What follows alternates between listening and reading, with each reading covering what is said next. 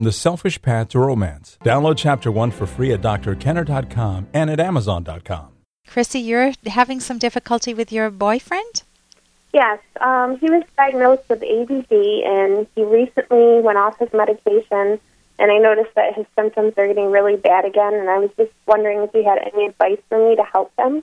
Okay, so why did he choose to go off his medication?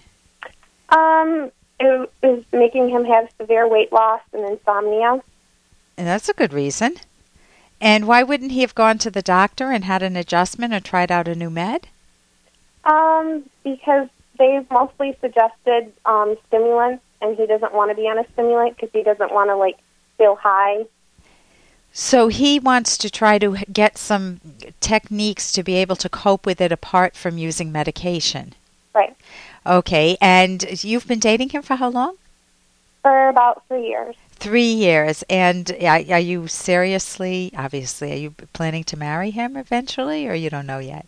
I don't know yet. You don't know yet. Okay, so that's up to tell.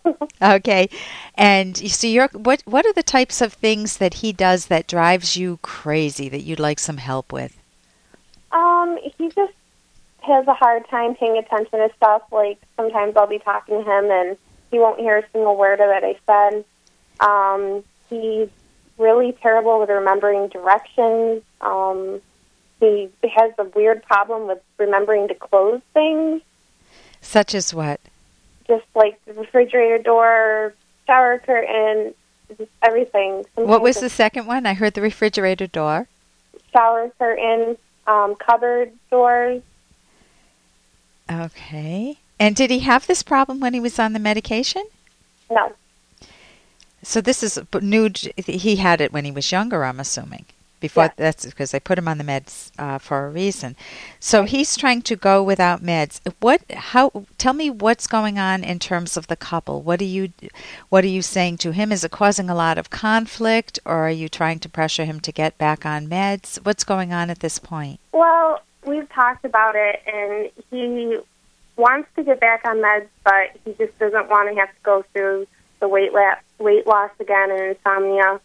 And it's just a little stressful on me because I'm constantly having to remind him of things, and um, it's just difficult to deal with. And I'm trying to be as patient as I can because I know that it's not his fault and he can't help it. Okay, that's the big question, isn't it? How much of it is within his control and he just has not developed better habits and how much of it is outside of his control and if you were not if you or I had the same problem, we couldn't help it either. Right. And there is uh, with ADD, it's one of attention deficit disorder. It's it means that you lose your focus. You're not giving attention to details, and as you said, you you described, you gave some very good examples. You're not paying attention to tasks, or you don't close the refrigerator door, or you don't listen to directions well, can't follow them. You lose things. You get easily distracted. He doesn't listen well to you. Um, you know what? What of those? Which ones of those things are within his control with effort? You know, when you observe him, how much effort does he put into trying to retrain his own mind to focus better? Hey, I got to interrupt this because we've got to pay some bills. 30 seconds, that's it. A very quick ad, and then Ellen will be back. Romance. Ugh, I wish guys knew more about what we want from a relationship. Boy, I wish I knew more about what I want. Where's that ad I saw? Ah, here it is The Selfish Path to Romance, a serious romance guidebook. Download chapter one for free at selfishromance.com and buy it at amazon.com. Hmm, The Selfish Path to Romance. That is interesting. When you observe him, how much effort does he put into trying to retrain his own mind to focus better? I don't know. He says that he tries. He just says that I can't help it. You know, it's not my fault. It's a disability. Okay, that's a problem, isn't it? Yeah. if I think that I, my sister once told me that she was born with wonderful genes, that she gets Latin motion, that sexy rumba cha cha motion, and I was not born with those genes because I was more klutzy. Mm-hmm. If I ha- if I hold that view, how much effort that I'm a klutz and that I just am missing the rumba genes or the cha cha genes, how much effort will I put into changing it? Right. None, right? I'll set my expectations extremely low.